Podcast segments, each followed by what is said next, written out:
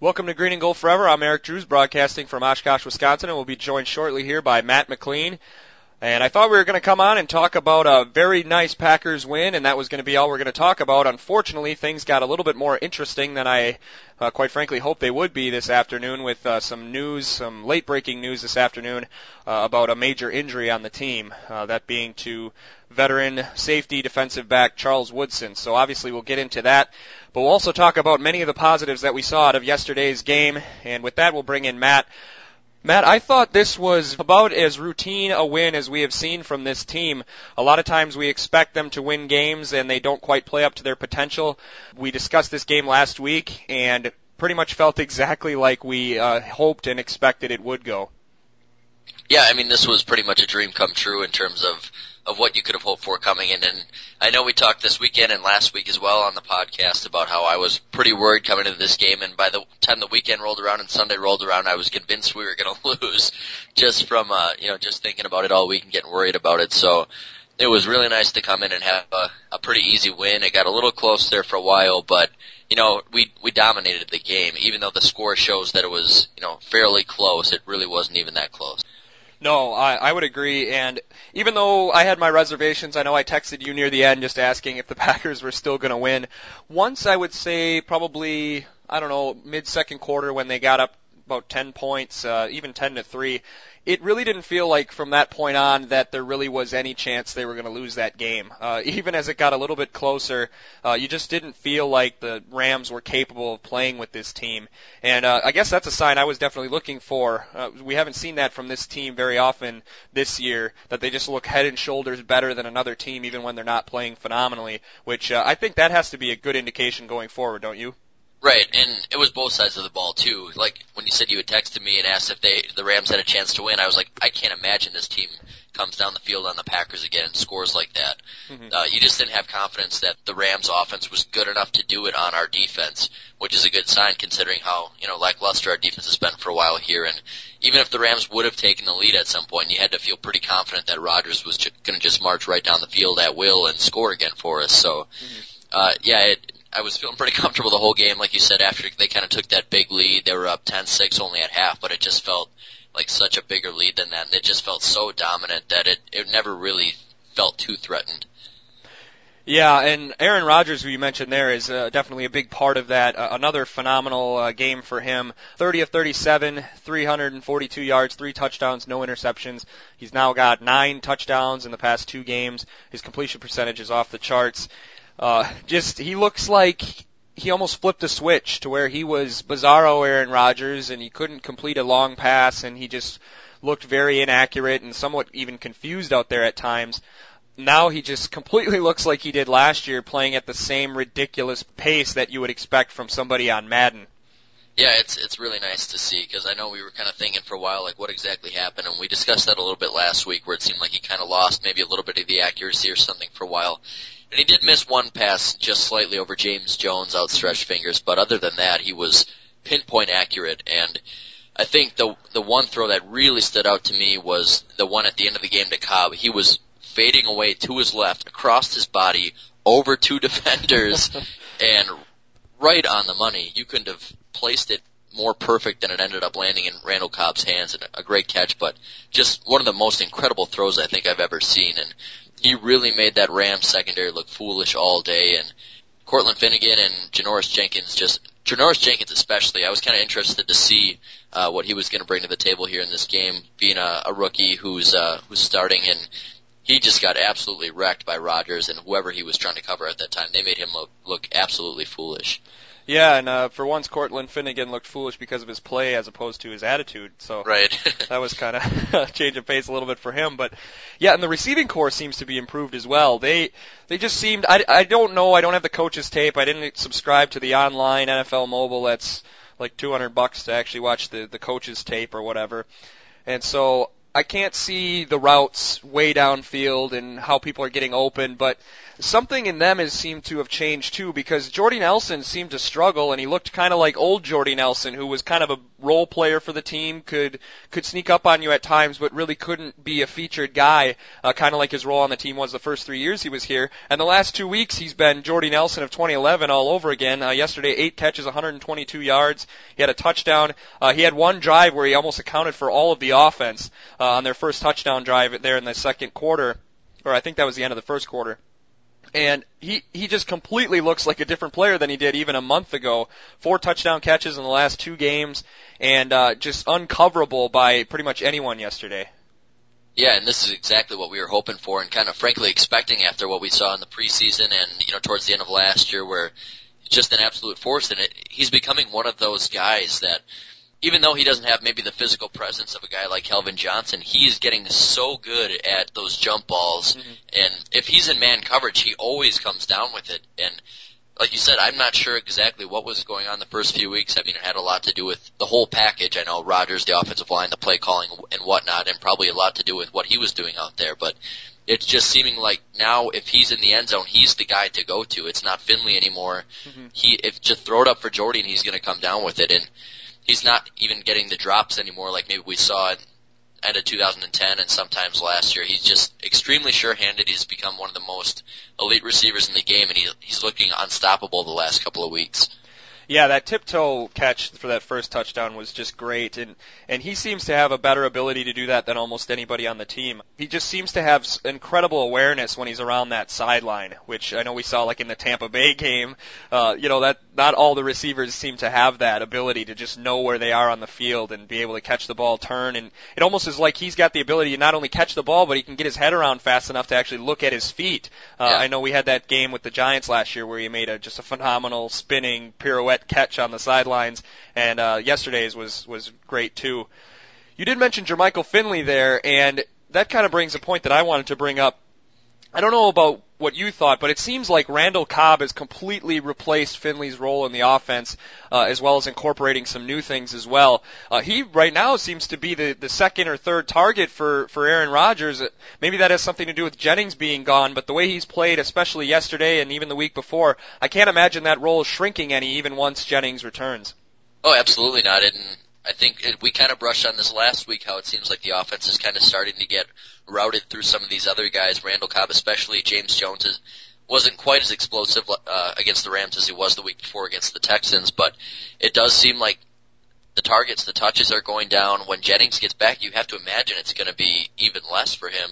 Mm-hmm. You can't stop feeding the ball to Randall Cobb when he's been the one, when you get the ball in his hands, is making plays, and Finley is not. So you obviously have to feed the hot hand and get the ball to these guys, and you can't stop just giving it to Cobb when you got more receivers on the field. So I think you're right. I think once Jennings is back here, I think we'll see probably a similar amount of targets for Cobb and probably just about the same as we saw this last week here for Finley, where he only had 2 catches the entire game. Yeah, and I hate to say it, but you hardly even missed him out there. I mean, if he wouldn't have played, would anybody really have noticed? And maybe he's still being a little bit injured from a couple of weeks back, but it seems like they have completely found a way to get the production with new people, which says a lot about the ability of the offense to adjust and the ability of the quarterback to find the open guy. But I wonder what that says for the future of Jermichael Finley in Green Bay. It's going to be hard to, you know, to justify signing him to a bigger contract, especially with all these other guys we have coming up. And I think with the way he's played the last couple of years, I don't think the price is going to be as steep as we had initially thought, maybe after the 2009-2010 season, maybe looking at this upcoming contract. So maybe they do get him back at a lower price, but you have to imagine somebody out there in the market's probably going to want to pay this guy a lot of money. And, you know, I'm kind of hoping, as much as I think a weapon he is, you kind of hope that they don't tie up too much money in this guy that they've kind of shown time and time again that they can live without. This game against the Rams being another good example of that. Well, the way their offense has functioned probably the last 3 seasons, other than, I don't know if you look at that Patriots and Lions games that Flynn started, this offense almost appears to not be very dependent on anyone. Obviously Rodgers is a pretty important part of the offense, but I mean, Matt Flynn did okay when he got to be prepared, and I mean, that's quite a testament to Mike McCarthy and the system that he's installed with the various coaches that, especially when it comes to pass catchers, they seem to be able to get production. I mean, they could have, it feels like they could have somebody's grandma playing running back, and they're going to be able to score 30 points on teams. I don't think that bodes well for any of these guys individually, even a guy like Greg Jennings, having to renegotiate or actually sign him after this season. I think that, rightfully so, Ted Thompson is probably not going to be willing to pay these guys what some of these other people are going to be willing to pay. And I guess touching on that, do you think that the way we've seen the team play the last 2 weeks and really, you know, this whole season, even losing to Indianapolis, still scoring 27 points, does that not bode well for Greg Jennings' future as a Green Bay Packer? Well, and I think they have to sign one of the two. I think that would be too much of a transition if they kind of let them both go. And I think Jennings is, I think he's an elite receiver, but I don't think he's going to quite demand the pay that maybe he's thinking he's going to get going into free agency. He's a little bit older. He's not old yet, but he's getting up there a little bit, probably right around his prime, if not towards the back end of it in terms of his speed and everything. So, you know, I would imagine somebody's probably going to try to overpay him, but I'm just kind of hopeful that we're able to sign him back. Like I said, I think we need to get one of the two of these guys back. Is much as I loved what Jordy and Randall Cobb are doing right now, I think you might be stretching it a little thin, especially with Driver, you would think almost imminently retiring after this season with a lack of playing time. So I think you've got to get somebody back. If not, you're drafting somebody pretty highly in the draft, because if you're left with only James Jones, Jordy Nelson, Randall Cobb, that's a pretty good 1-2-3, but that doesn't leave you with a whole lot of depth. So I would think that they're going to probably try to work hard to get one of these guys back. But yeah, you're right. I don't think that they're going to be willing to pay them huge bucks. Maybe they get a hometown discount with a guy like Jennings or something. But yeah, it definitely changes the scenario for signing these receivers back to bigger contracts. Yeah, I think you're right. It would be quite a transition, and I don't know if Aaron would appreciate that very much. No, I was thinking that too. I don't think he'd be too happy about that. Yeah, and not that he's got control of the team, but certainly you want to, you know, chemistry is more important than, you know, it is when you're just mixing and matching players. We've seen that hasn't worked out for a lot of teams, so I think it is important to maintain that chemistry. I really like Greg Jennings. Quite honestly, from a production standpoint, I don't know if you can't find a replacement in that somewhere. Right now, Ted Thompson's on a phenomenal run of drafting and developing good wide receivers, and maybe that's, again, a testament to the offense of Mike McCarthy.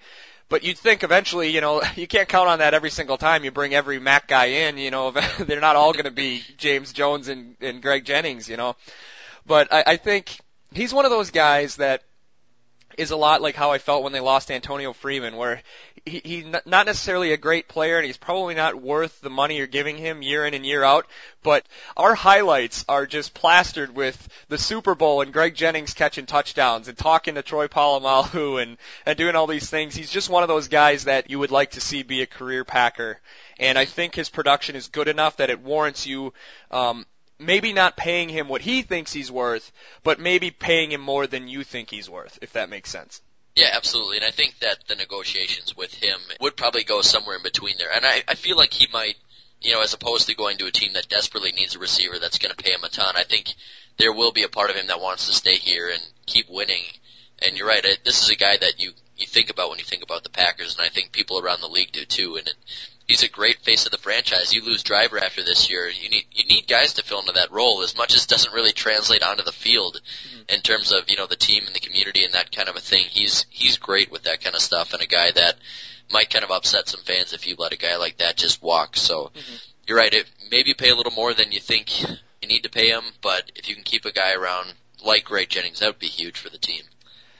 Yeah, and I mean, but they're going to have, you know, obviously we've talked about this, they're going to have money that they're going to have to look at places, and I guess one of the negatives offensively from yesterday is I wonder if eventually they're going to have to start looking for a running back for real. I know the production has been great with not too much, but Alex Green yesterday, 20 attempts, 35 yards, even including a long of 15 yards. So the other 19 carries aren't doing hardly any, 19 carries for 20 yards on his other carries. So, I guess, what is your assessment of the running game? Is it a problem that they can't run the ball at all? Will that come back to haunt them later? And whose fault do you think it is? Is it the running backs, or is it the people in front of them? Well, you know, this season really hasn't been that bad for a run game. It obviously has been in the past, but I think Green looked good last week, and Benson looked good for the entire season before that. So I'm not about to say that I don't think the run game is working at all. The Rams, if they have one strength, it's their run defense and their front seven. So coming into the game, we kind of knew, and we kind of touched on it last week, that you're probably going to have to beat them the same way you beat the Texans, by throwing it, you know, all day on them, throwing over the top, throwing on those weak corners and safeties. So you would kind of like to see a little bit better than that average, 20 carries, 35 yards, like you said, one of them being 15 yards.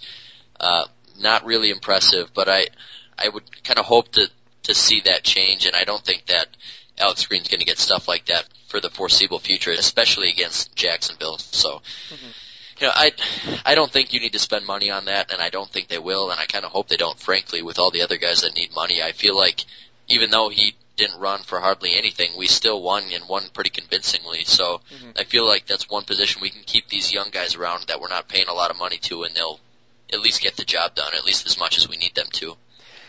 Yeah, and I tend to agree with that, actually. I was kind of pushing the buttons a little bit. I mean, it was a great game offensively. It's hard to really complain about anything, but yeah, I felt like the offensive line still, they've been that way as long as McCarthy's been here. They're good enough to get the job done, but they're not that great either. It feels like it's hard to blame Alex Green on a lot of those. I know he stumbled on one when he had a lot of running room, but it felt like a lot of those he just didn't have a prayer getting even back to the line of scrimmage. This team just seems so focused on their passing game that I don't know if they necessarily look for offensive linemen who are dominant run blockers.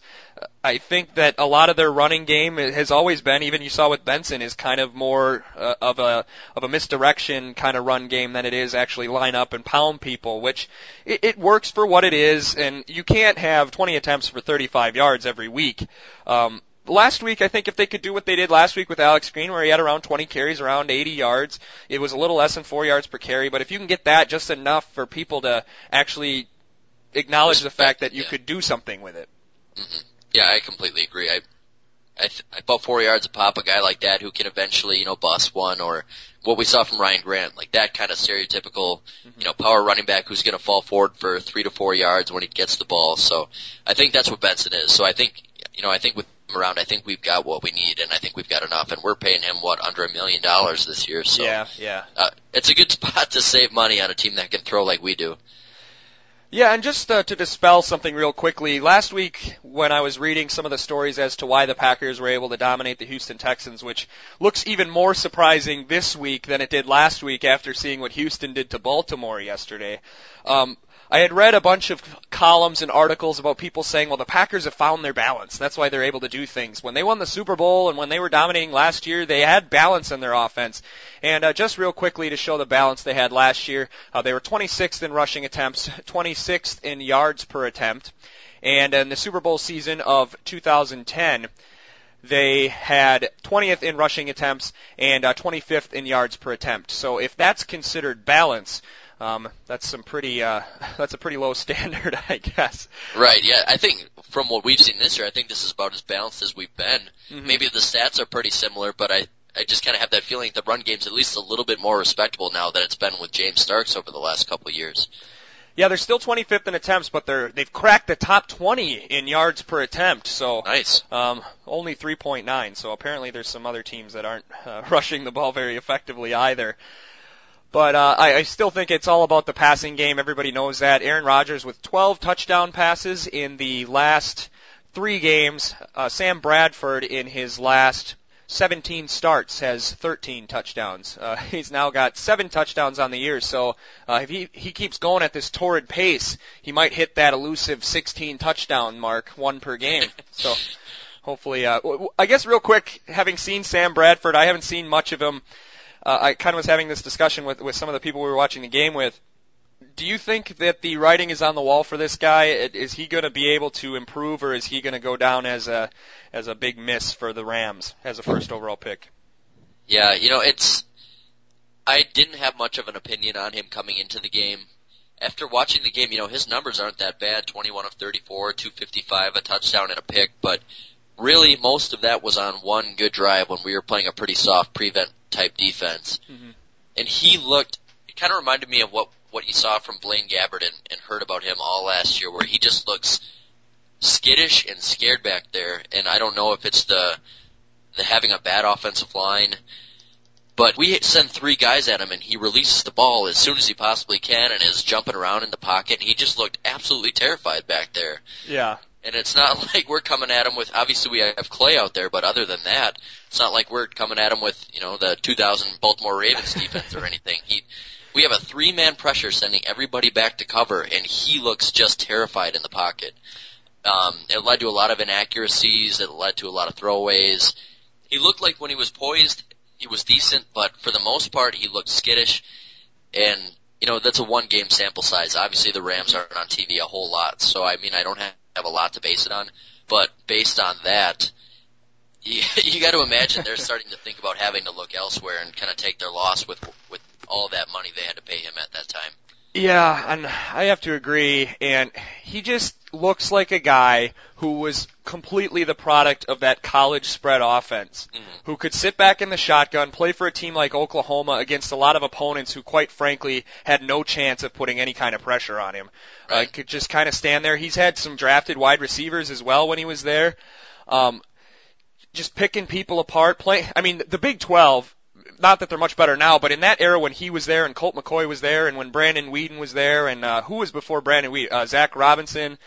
It felt like RG3. Nobody played defense down there, and they still don't. Every week it just seemed like the losing team was scoring 31 points in those Big 12 games.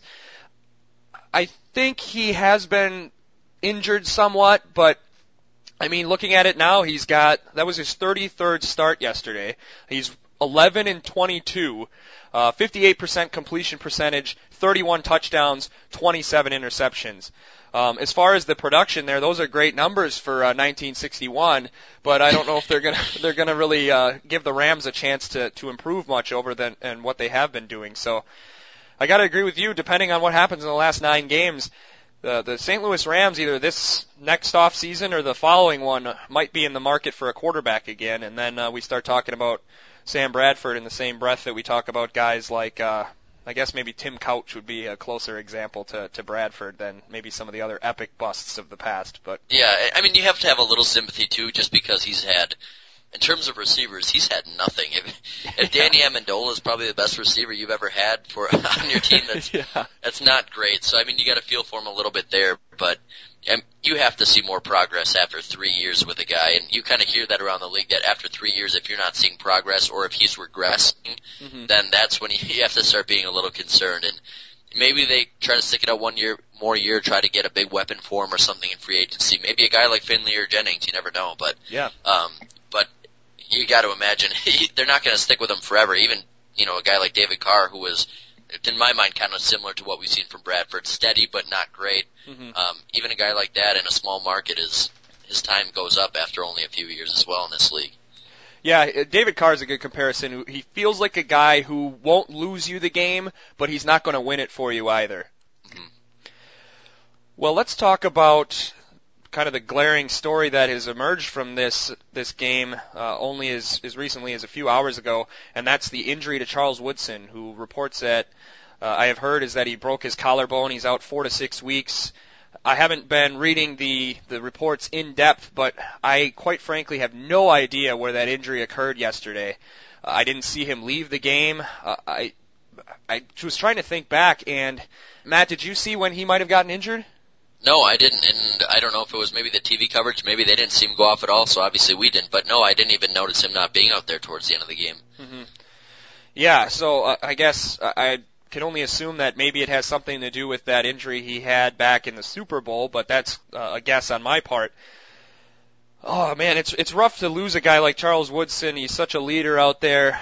I don't know how you feel about this, Matt, but I'm going to make a statement that maybe it's not as bold as I think it is, but if they were ever going to lose Charles Woodson, this is probably the best time to have it occur in any part of his tenure here in Green Bay with some of the talent that they've been able to show. Casey Hayward, is playing well. I know that's cornerback, but he's tied for the league lead in interceptions with 4.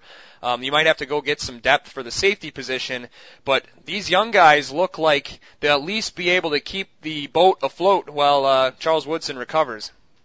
Yeah, you're right, and I think not only is that a comment on, you know, obviously his game coming down a little bit, and I'm not meaning that as a rip on Woodson. Obviously, it's impossible to keep up the pace he had from, like, 2008 to 2010. Yeah. Obviously, you're going to age a little bit. We expect that. He moved to safety for a reason. But you're right. Coming up, these two games coming up here, we are not playing a quarterback that can throw it over the top. I don't think our safeties are going to get challenged too much anyways. Mm-hmm.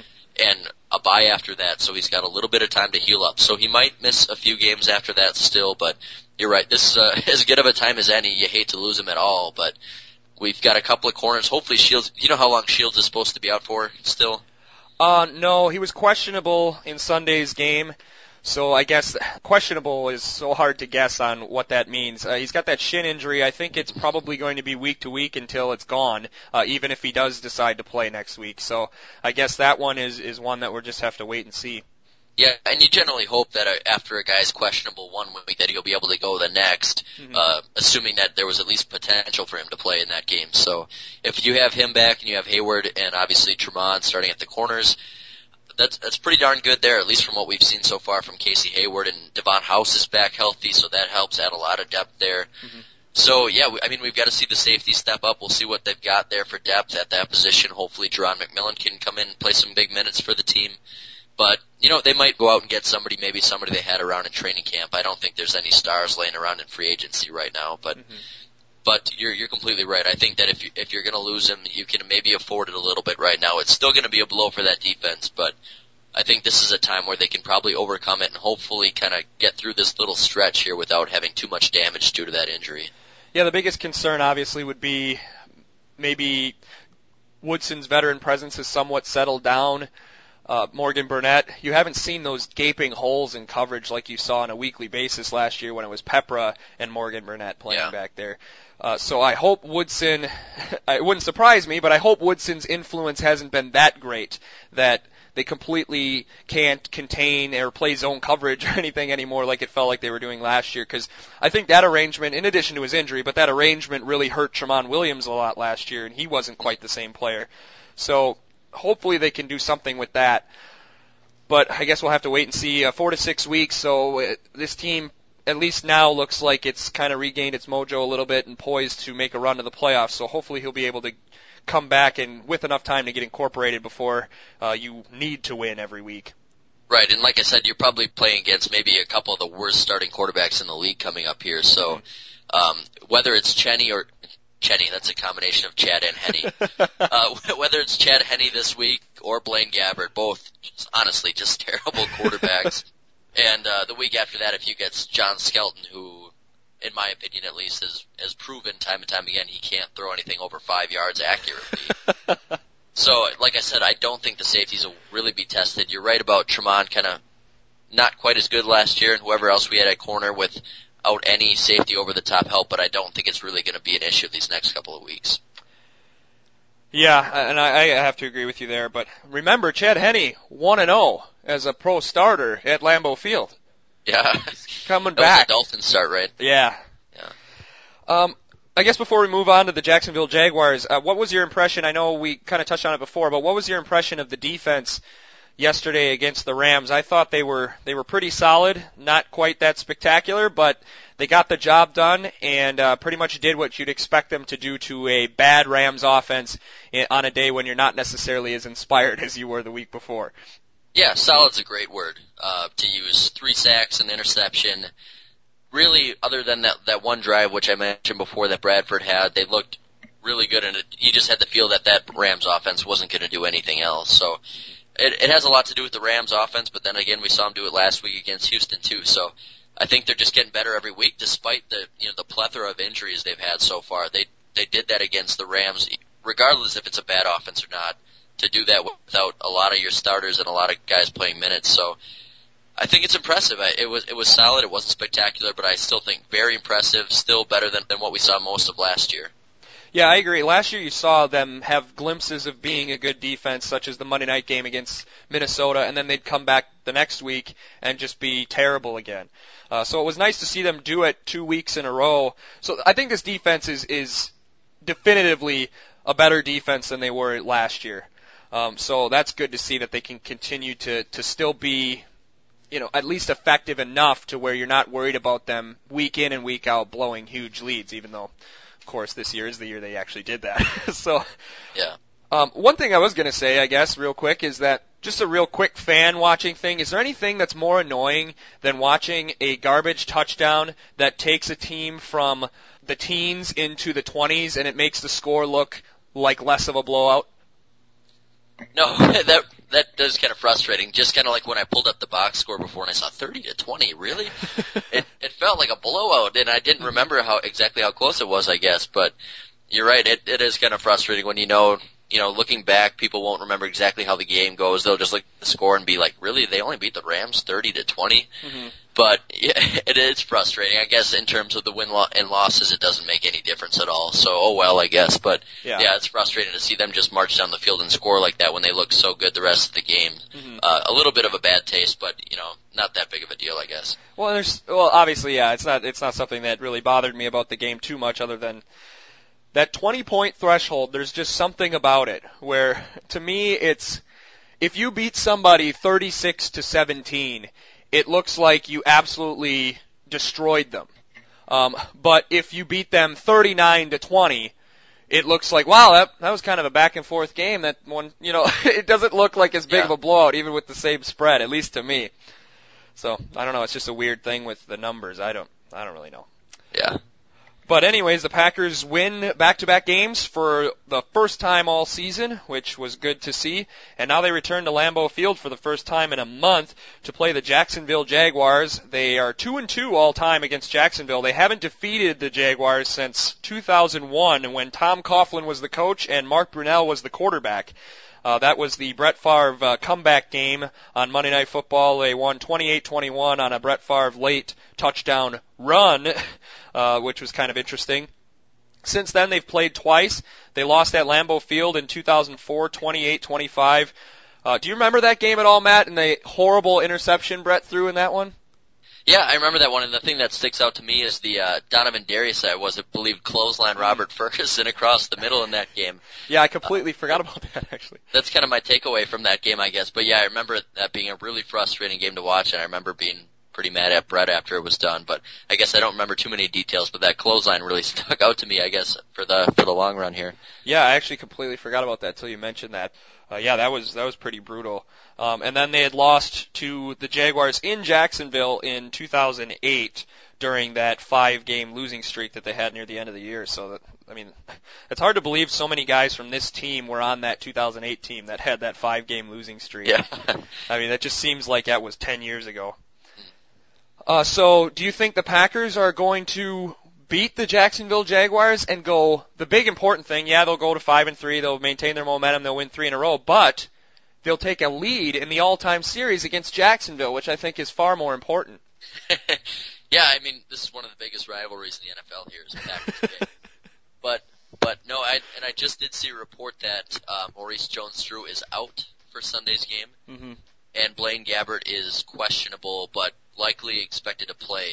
So, I mean, this team, which already might be the least talented, possibly the worst team in the NFL, now loses their best player. So, unlike a game against a Rams team this last Sunday, which I thought was still going to be close and could be a tough game, I really don't see any way that this is close or that it's a trap game in any sense of the word or really a challenge for the Packers. I would think, even with all the injuries, this should be no problem. And I do not see how this Jaguars team puts up more than 10 points against our defense, even with all the injuries.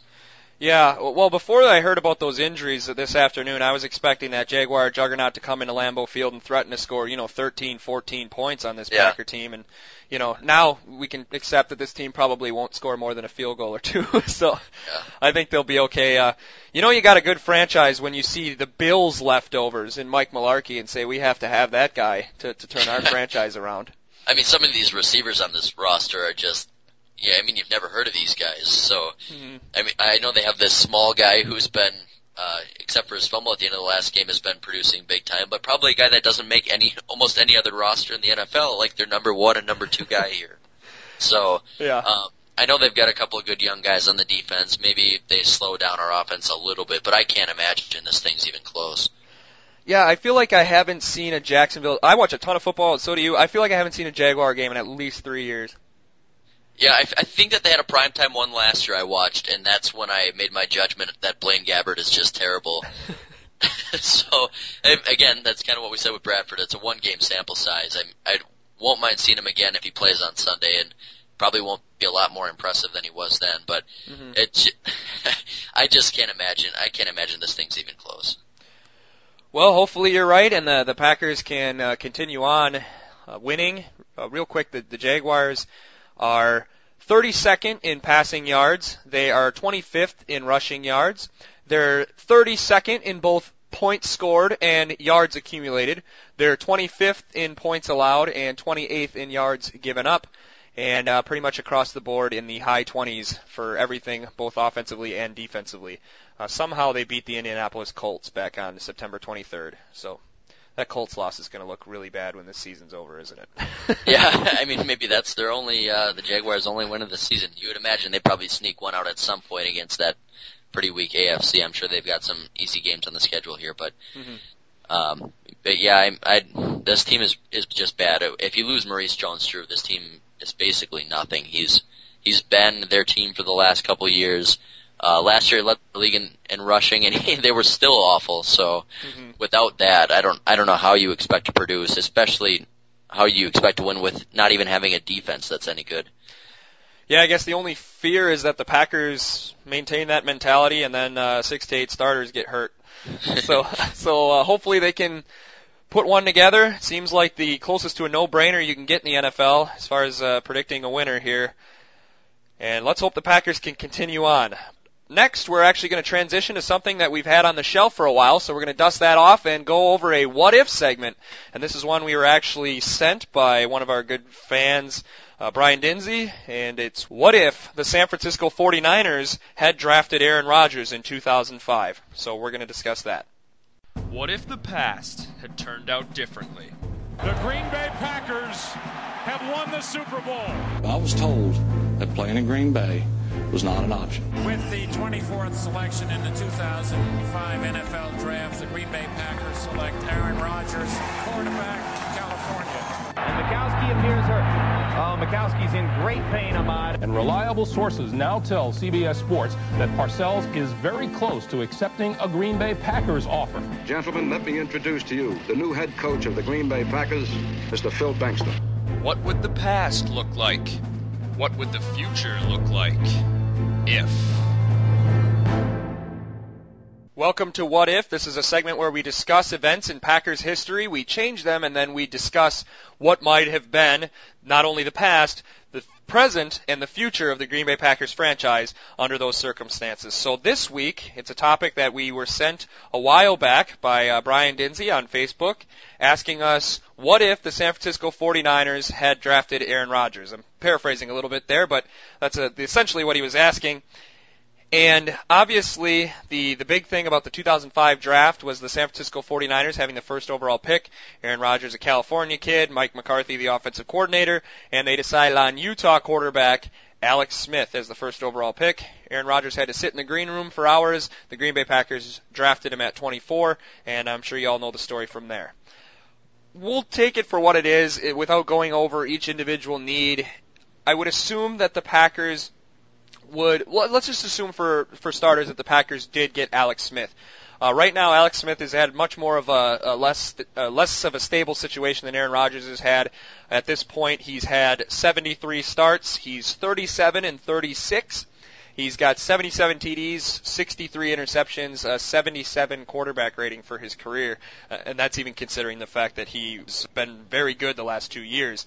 Aaron Rodgers, of course, is 69 starts, 45-24 as a starter, 65% completion percentage, almost 20,000 yards, 151 touchdown passes, only 42 interceptions, which is the fewest interceptions by a quarterback to get to 150 that he set yesterday. Quarterback rating of 104.7, which is comfortably the greatest quarterback rating in the history of the NFL for a career. I guess the big question is to decide what you think Aaron Rodgers would have done as a younger starter. Of course, in the Packers, he had been a 3-year backup before he ever started. Alex Smith actually started 7 games in 2005, had a very rough time, 1 touchdown, 11 interceptions on a very bad San Francisco team that only went 4-12 that year under coach Mike Nolan. If Aaron Rodgers is drafted by San Francisco, I guess I'll start with what it does to Rodgers' career and then what it does for the Packers. I think if Aaron Rodgers starts in 2005, you would see much the same. I have a hard time believing that he would have been quite as bad as Alex Smith. It's hard to say if Alex Smith was a Green Bay Packer instead, if you just flip-flop the two, that he would have been able to be as good as Aaron Rodgers, because Aaron Rodgers has just been so good. I think he could have been close. I think he might have been maybe a level of production nearer to like maybe Philip Rivers or something. I guess I don't know how good his talent is separated from that system. He's had so many different things. I think the big change is Aaron Rodgers has a rougher time to start. I still think, however, that eventually he would have been a good enough player. He's got that internal confidence. He's so driven. He's got the physical skills, which are the most important thing. So I think ultimately with San Francisco, he would have succeeded. The biggest thing is how much success do you think he would have had initially? They went 4-12 in 2005. How much success does he have initially? And does his initial success change the career trajectory at all for Mike McCarthy? Maybe he makes him a harder candidate to get. Something like that. But I guess as far as the difference for Packers history, I think it's a lot different. I don't think they necessarily win a Super Bowl with Alex Smith. I still think they're in a competitive position. So I think the big thing is that Aaron Rodgers probably isn't as successful. The Packers probably aren't quite as successful. If they're able to get Alex Smith, I think that they probably maintain the course they had as a Mike Sherman team, a team that's like Baltimore, good every year, sometimes is a little better than good, but ultimately pretty unremarkable in the NFL and in the grand scheme of things historically. And I think Aaron Rodgers has the potential to be a pretty good player for San Francisco. I think getting thrown to the Wolves a little early might maybe have prevented him from becoming so good.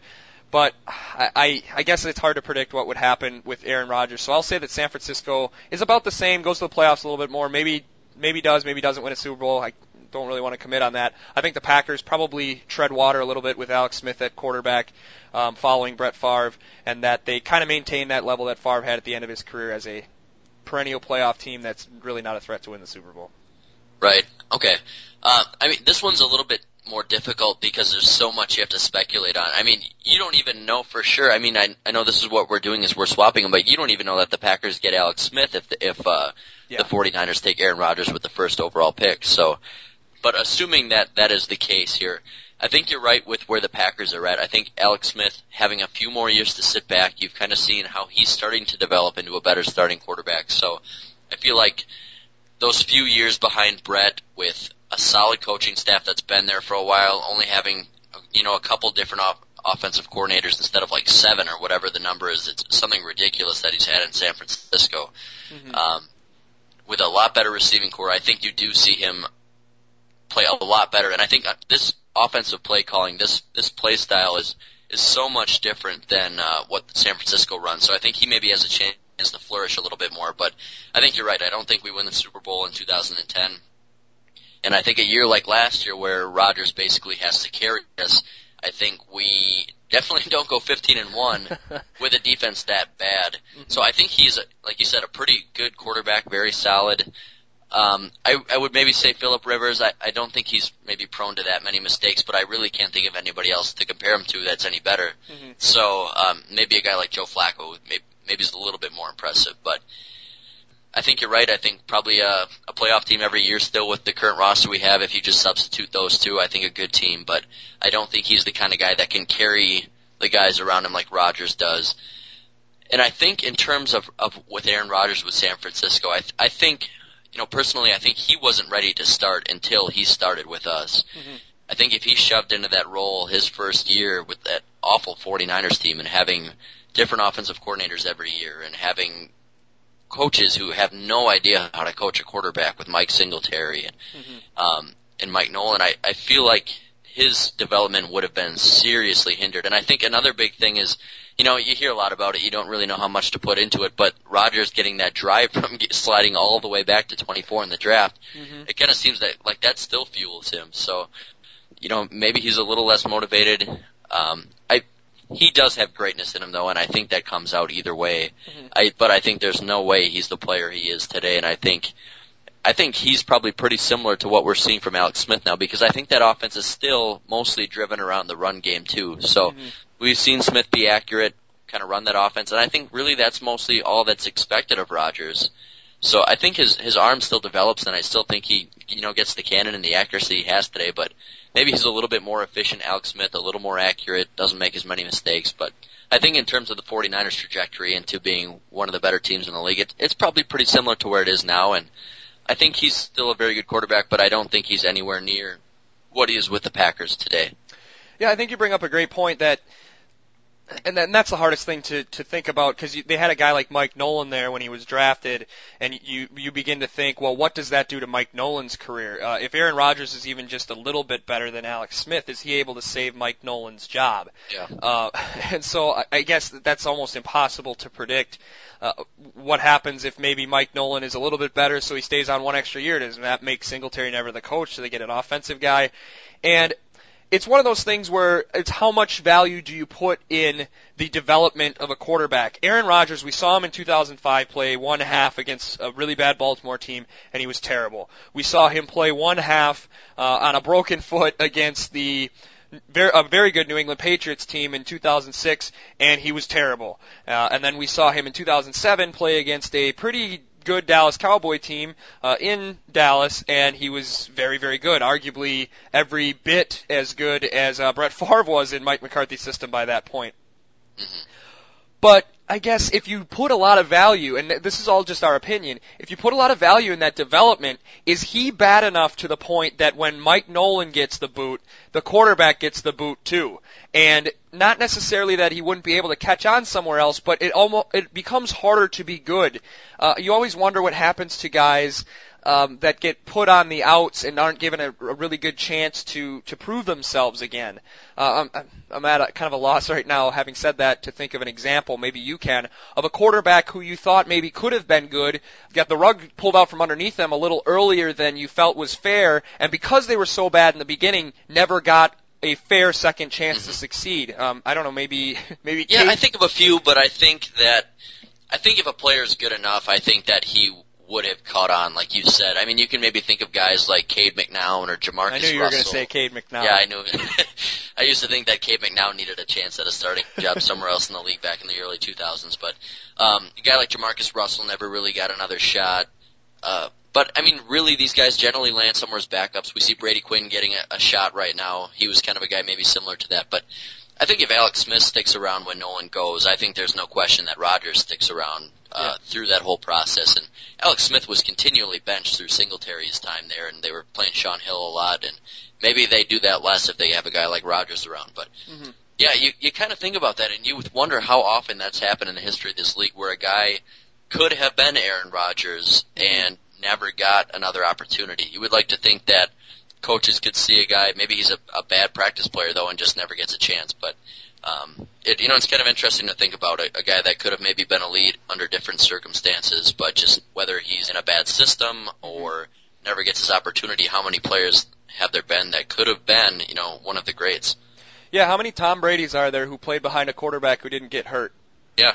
That's kind of one of the great, I mean, it's impossible to speculate, but how many guys are there out there that are sitting behind guys that, even marginal guys who are just good enough to stay on the field? I mean, how many guys might have rotted on the bench behind, decent but not great quarterbacks like, an older Jim Everett or Chris Miller or something like that, that never just got an opportunity?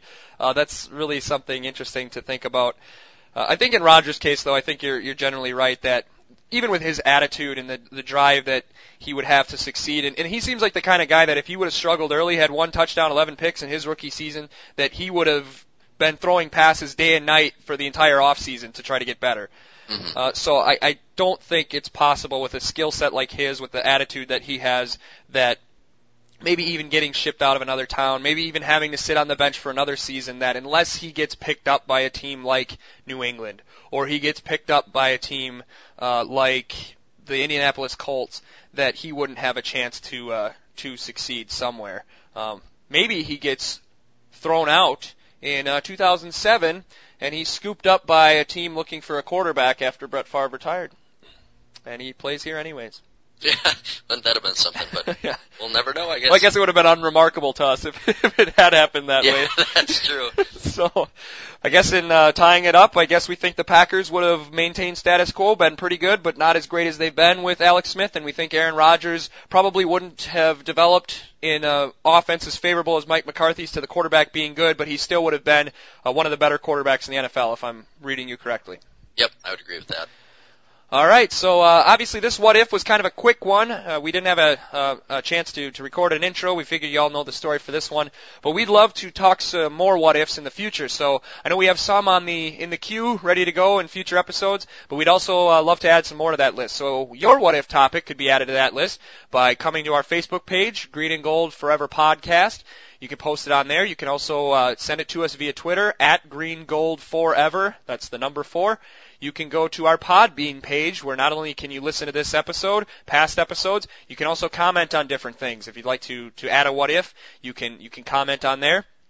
That's Green Gold Forever, just like Twitter with the number 4. The number 4, right. The number 4, actually, it is. greengoldforever.podbean.com. And you can go there as well to pitch your own what if topic or add any general topic discussions or comments that you might have on the show. Real quick, Matt, who do you have tonight? We got actually 3 big-time matchups on tonight. We won't talk about the one. We got the presidential debate. We got Game 7 of the NLCS between the last 2 World Series champions. And, of course, we got Bears-Lions on Monday Night Football, a battle between 2 teams that nobody in Wisconsin really cares to see win. So who do you got, I guess, in the 2 real sporting events? Well, real quickly in the MLB, I'm going to go with the Giants with Matt Cain on the mound here. It seems like a pretty tough matchup for the Cardinals in San Francisco, so I'm going to go with them completing the comeback down 3-1. And then I'm having a little bit of a hard time with this one because it seems like a game that you see so often in the NFL where you expect a team like the Bears to win against the Lions team that's struggling but perhaps don't quite show up or for whatever reason. But I think I'm going to go with Chicago for this. And I think most importantly, which I was kind of interested to ask you as well, was who you're going for, because I've kind of like watching SportsCenter a little bit here. I've seen the clips from last year with how dirty the Lions were, and it just brought up these emotions in me where I remember cheering for the Bears hardcore in that game. Yeah. And even though that they're the team we're really competing with right now at the top of the division along with Minnesota, and Detroit's kind of in the cellar, mm-hmm. I'm thinking I'm going to be pulling for Chicago tonight. I can't stand the Lions. I think they're probably my least favorite team in the league right now with kind of the way they play and some of the guys on that roster. So mm-hmm. Even though I can't stand Jay Cutler, I think I'm going for the Bears. How about you? Yeah, that game at Soldier Field last year, I've never cheered so hard for the Bears in my life with all the mm-hmm. cheap shots that Detroit was taking. Is that the game they were referring to? Yes. Yeah, that was just brutal. And I guess I would like to see the Bears come back to the pack, but there's still tons of time for that. I mean, the Packers still have 5 division games left to play, so as far as the Packers' ability to pull back into this one, I'm not worried. The Bears are not going to go 15-1. Mm-hmm. So I think for tonight, why not? I'll cheer for the Chicago Bears, and I had to start Jay Cutler this week because Peyton Manning's got a bye week, so hopefully he throws for 5 or 6 touchdowns. And maybe put the Lions in a little deeper hole, too. I mean, even though the Vikings have a much better record, I think they might still scare me a little more than Minnesota does anyway, so maybe just put them a little further in the hole so it's not a team we have to think about down the road. Yeah, they're a team you just like to see buried in the bottom of the standings and just get a chance to forget about them, not only because they have the potential to be a dangerous team as they proved at times last year, but also because there's just a lot of not very cool guys on that team. Yeah. So I guess I'll pull for the Chicago Bears, and so I guess that's about it for Green and Gold Forever this week. Matt did mention that the Lions are one of his most hated teams, and I'm actually putting together maybe the first blog post to be posted on our Podbean site, and that's my top 5 personal most hated teams that I've ever seen the Packers play. So that's going to be covering not only the teams such as the Vikings or the Cowboys or the Lions, but it's also going to point out the years in which I hated them the most. So look forward to that in a couple of weeks here. I might have it near the end of this week, or if not the end of this week, I'll post it next week. So take a look at that on our Podbean page, greengoldforever.podbean.com. And other than that, I hope everybody has a great week. We're looking forward to hopefully another win against the Jacksonville Jaguars, another win after that against the Arizona Cardinals, and entering the bye week at 6-3 and bringing those hopes back up that 2012 might be another title year for Titletown. So with that, have a good week, everybody. Take care.